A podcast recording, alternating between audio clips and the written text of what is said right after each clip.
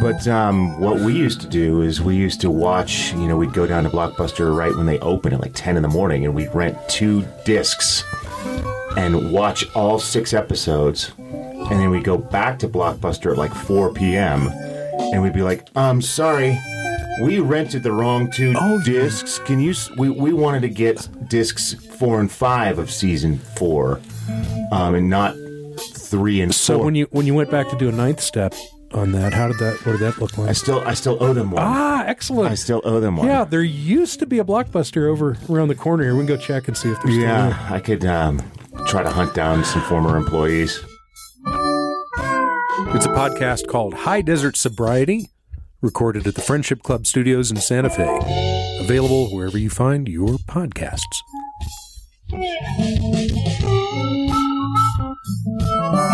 out.